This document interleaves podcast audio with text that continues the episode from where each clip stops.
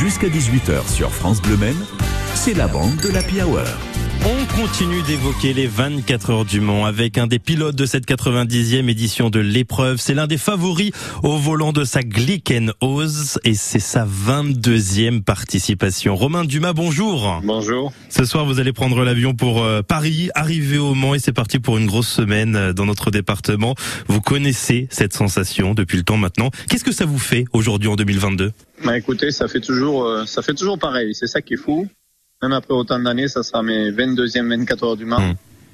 Euh, je suis toujours comme euh, la première année. Je me vois encore prendre la route au dernier moment pour monter au Mans. Bon, je connais bien le Mans puisque j'ai habité, euh, j'étais lycéen au Mans, donc je connaissais déjà très bien la ville. Mais c'est, euh, c'est, un, ouais, c'est un feeling particulier. Même avec autant d'expérience, on, on a toujours ce, ce petit stress quand on monte là-haut et se demander comment ça va se passer. On scrute déjà la météo, on essaye d'être physiquement le, le mieux prêt possible.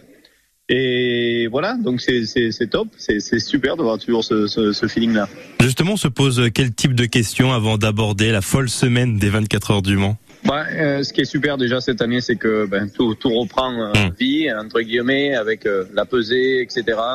Euh, d'être à la parade aussi, mais vous savez, je me rappelle euh, la pesée la première année quand je suis arrivé là-bas, je m'étais dit mais qu'est-ce que qu'est-ce qu'on fait ici au milieu de tout ça?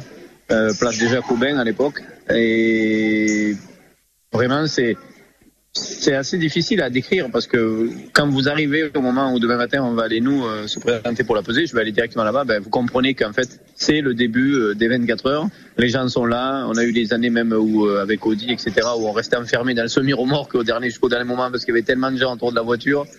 Mais bon là ça s'est un petit peu calmé. Maintenant il y a quand même malheureusement quelques barrières.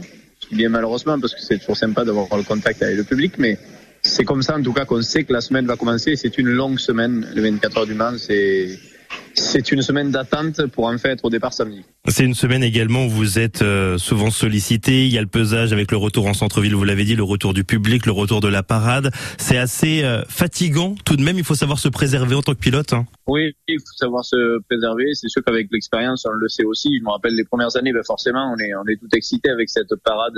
Où à l'époque, pareil, il n'y avait pas de barrière, donc les gens euh, vous touchaient tout le long pendant pendant une heure de temps. Là, c'est un peu plus calme, mais c'est euh, c'est une semaine où il faut savoir vraiment rester dans sa bulle. En tout cas, pour ma part, c'est ce que j'essaye de faire.